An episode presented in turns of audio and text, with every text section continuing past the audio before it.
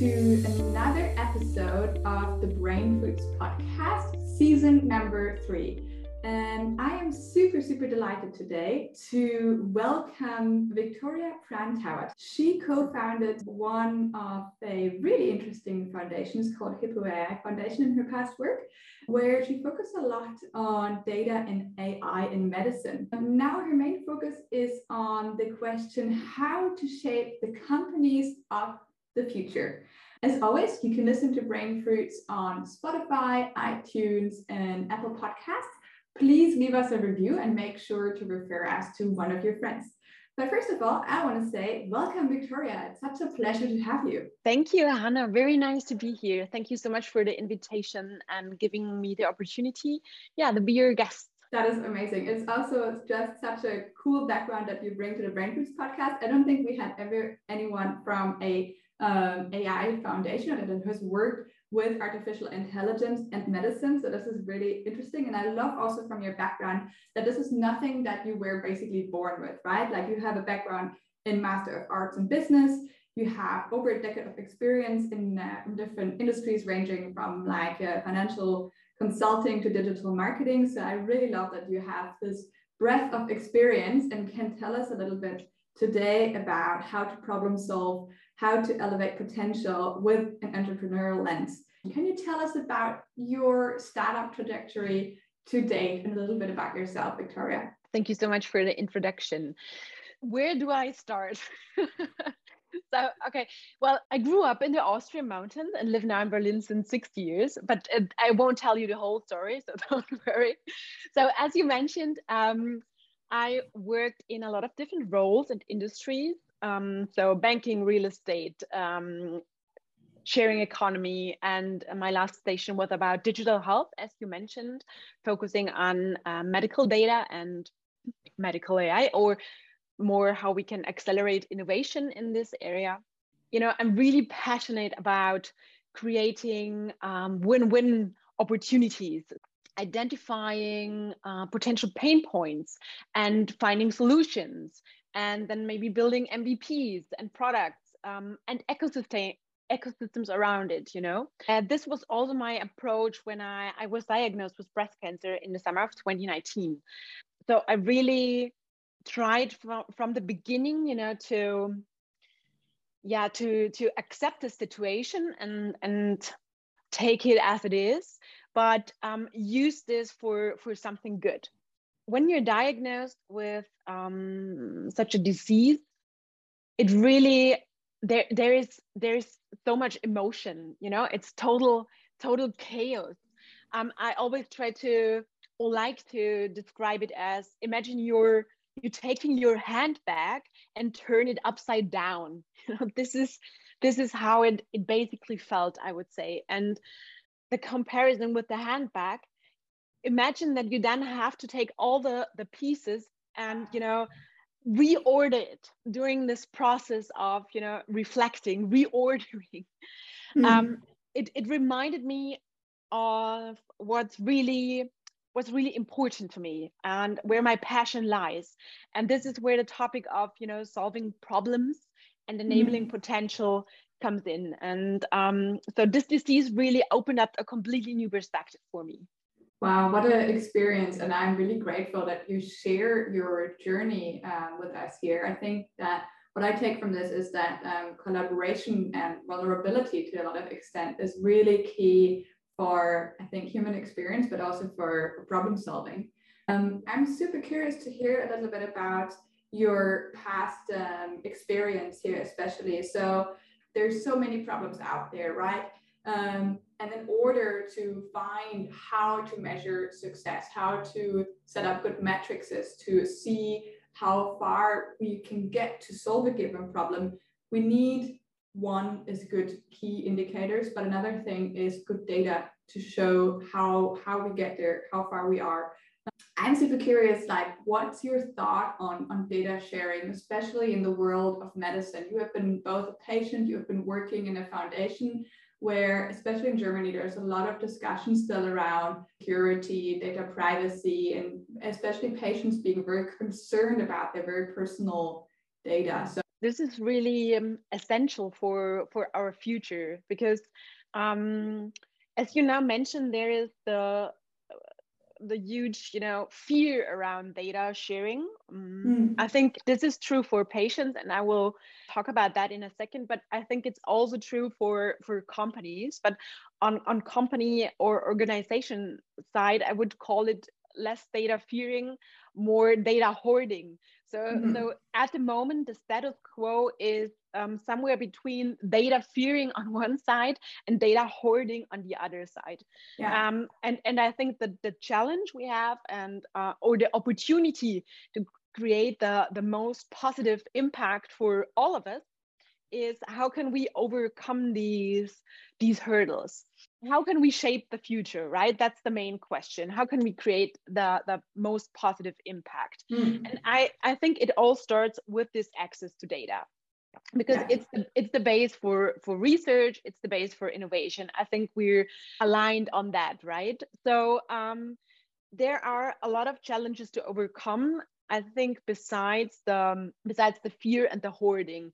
So mm-hmm. of course there comes in the the tech perspective. I'm I'm I'm not the the tech person, but of course we have to think about topics like uh, infrastructure and also um, you know the digitization of medical data. Um, yeah. let, let give me an example. Um, talking about breast cancer, and especially you know to to make an, an a good diagnosis you need uh, pathology data. So mm-hmm. this is coming from body tissue uh, which then is analyzed under the microscope. So um, a lot of the data is really um, in an analog way in still in drawers. So um, we we have the problem that we not even it's not about the access to the data that's the second issue but first we have to digitize the data right? Mm-hmm. to even discuss the access. How can we then share this data? Um, how can we in this sharing process uh, involve patients involve um, the society? Let's let's not just talk about patients because in the end every one of us becomes a patient at some point right?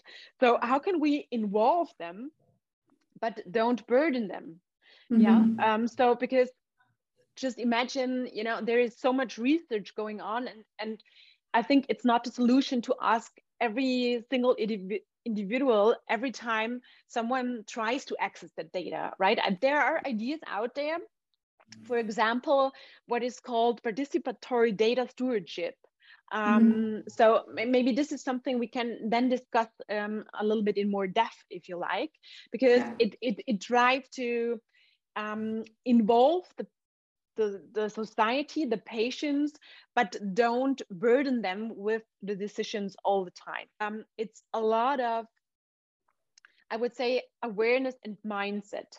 Um, you mentioned that patients are are fearing the mm-hmm. the access to data. I, I I think I will challenge that because mm-hmm. um, my theory is that patients will be the first mover regarding data sharing. Yeah, that makes a lot of sense. And I love that you also refer here to the patient as the first mover. I think that's a really great perspective to get on this um, topic. I would like to switch a bit gears and ask you about how did you find the confidence, especially after your experience being diagnosed with breast cancer, to start and co-create your own altruistic data organization coming from a totally different background. Yeah, yeah, that's, that is uh, really. If now, now when you mention it, it really, it really, um, it's interesting. Yeah, that I had the confidence in that moment. Um, I mean, first of all, um, I have to, I have to say, it wasn't me alone, right? Um, so I, I found the founder of the Hippo AI Foundation, Bart de Witte, and, and approached him within the first day after after my diagnosis. Yeah. Um, and well, coming back to your question, I think the um, what I would describe as my biggest strength is um, adaptation. I'm I'm I'm able to adapt new situations pretty fast. You know, mm-hmm. accept it, um, and then trying to use the pot- potential lying within that um, chaos what i described just earlier you know?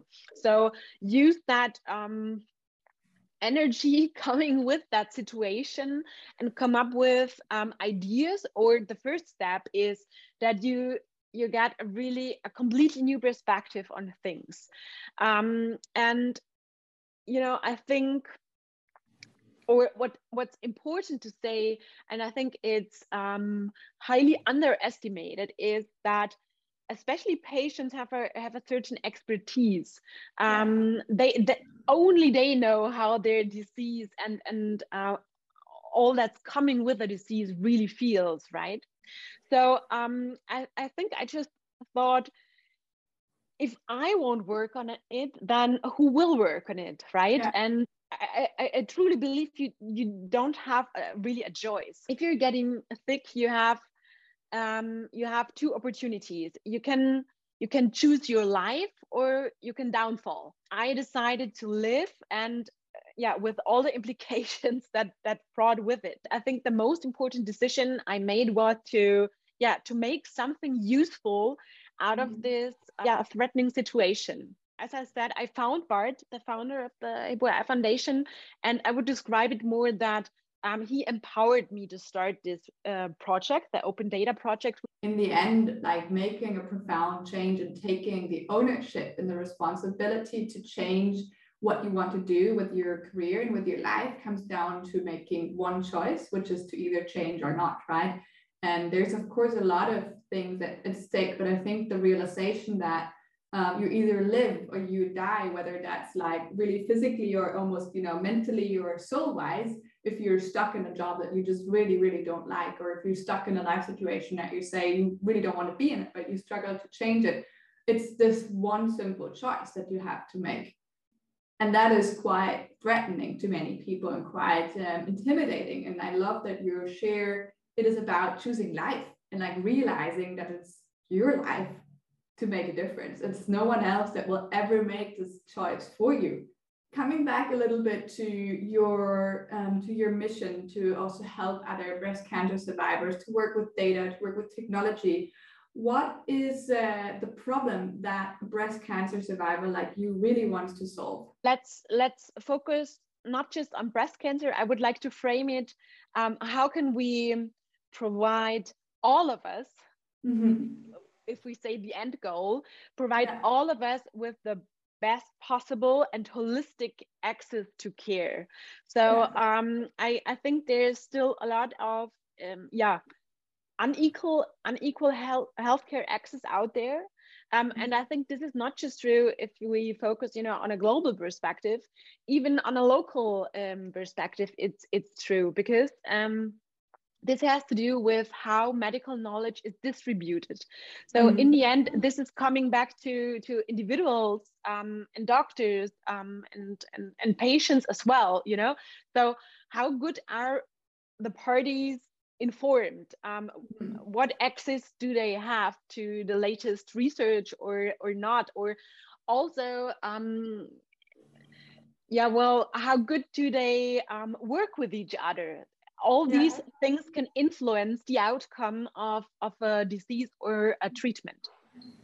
What is like um, some of the perspectives if we think about different users so to say? I mean we have the patient but we also have companies right? Like the tech perspective to take on that a little bit more and then maybe also providers like uh, hospitals. What is their um, what is their mindset at the moment? What mindset should they have what I described earlier or would describe as, as data hoarding. Mm. So um, there is a lot of data available in theory, but it's it's stuck in in silos. And this is where I um, I uh, mentioned the, the idea of participatory data uh, stewardship. And the idea basically is coming from the Ada Lovelace Institute. Mm. It's basically the idea that there is a new kind of um, data organizations established. Um, mm-hmm. And it's really imagine it as a huge system of different um, data institutions. I think that's the that's the idea, and you can choose um, this one you're really comfortable with because you're aligned in values, let's say, um, or you um, trust this organization. And mm-hmm. then this organization um, distributes the data on your behalf. It can be really something in the future to to overcome this challenge of of hoarding and fearing. Now if we look at that like but into how big this problem really is well there is like half of the world's population we can say lacks access to essential healthcare services even. So it's not a small problem that you are very passionate about and i think many others as well. There's each year around 100 million that um, people that are pushed into really bad situations in poverty just because they had to pay for necessary healthcare out of their own pockets. Yeah. So these inequalities and access to healthcare is one of the biggest issues also that's addressed as part of the sustainable development goals, right? Like goal number three really states that everyone should have good health and well-being.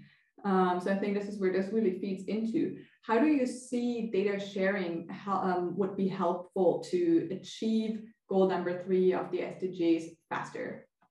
Mm-hmm. So um, maybe let's uh, a step back. Let's go a step back. Um, so I think the the potential, but also the problem is that the data is one of the most important resources of our time. Yeah. So um, it's the base, as we mentioned a few times today, the base for our AI-driven future. Um, AI needs data, right? Yeah. So um, but here's the great thing. Data itself is not limited. Mm. um, so the potential is that um, we we don't have to decide who gets access and who doesn't uh, because as it's not limited everyone in the end uh, can have access to that same kind of resource. But um, we are treat, treating data like um, like oil. That's something we hear very often, right? Data is the new oil. And I, I think this is um, really a harmful perspective on it um, because it's then treated like a limited resource and it's not. Yeah. And the, the consequence is that um, if someone wants to work with data, it's really hard to get access to that data. Um, and currently the situation is that they often have to pay a lot of money to access mm-hmm. the data. And this um, the status quo really limits who has access to data and who hasn't.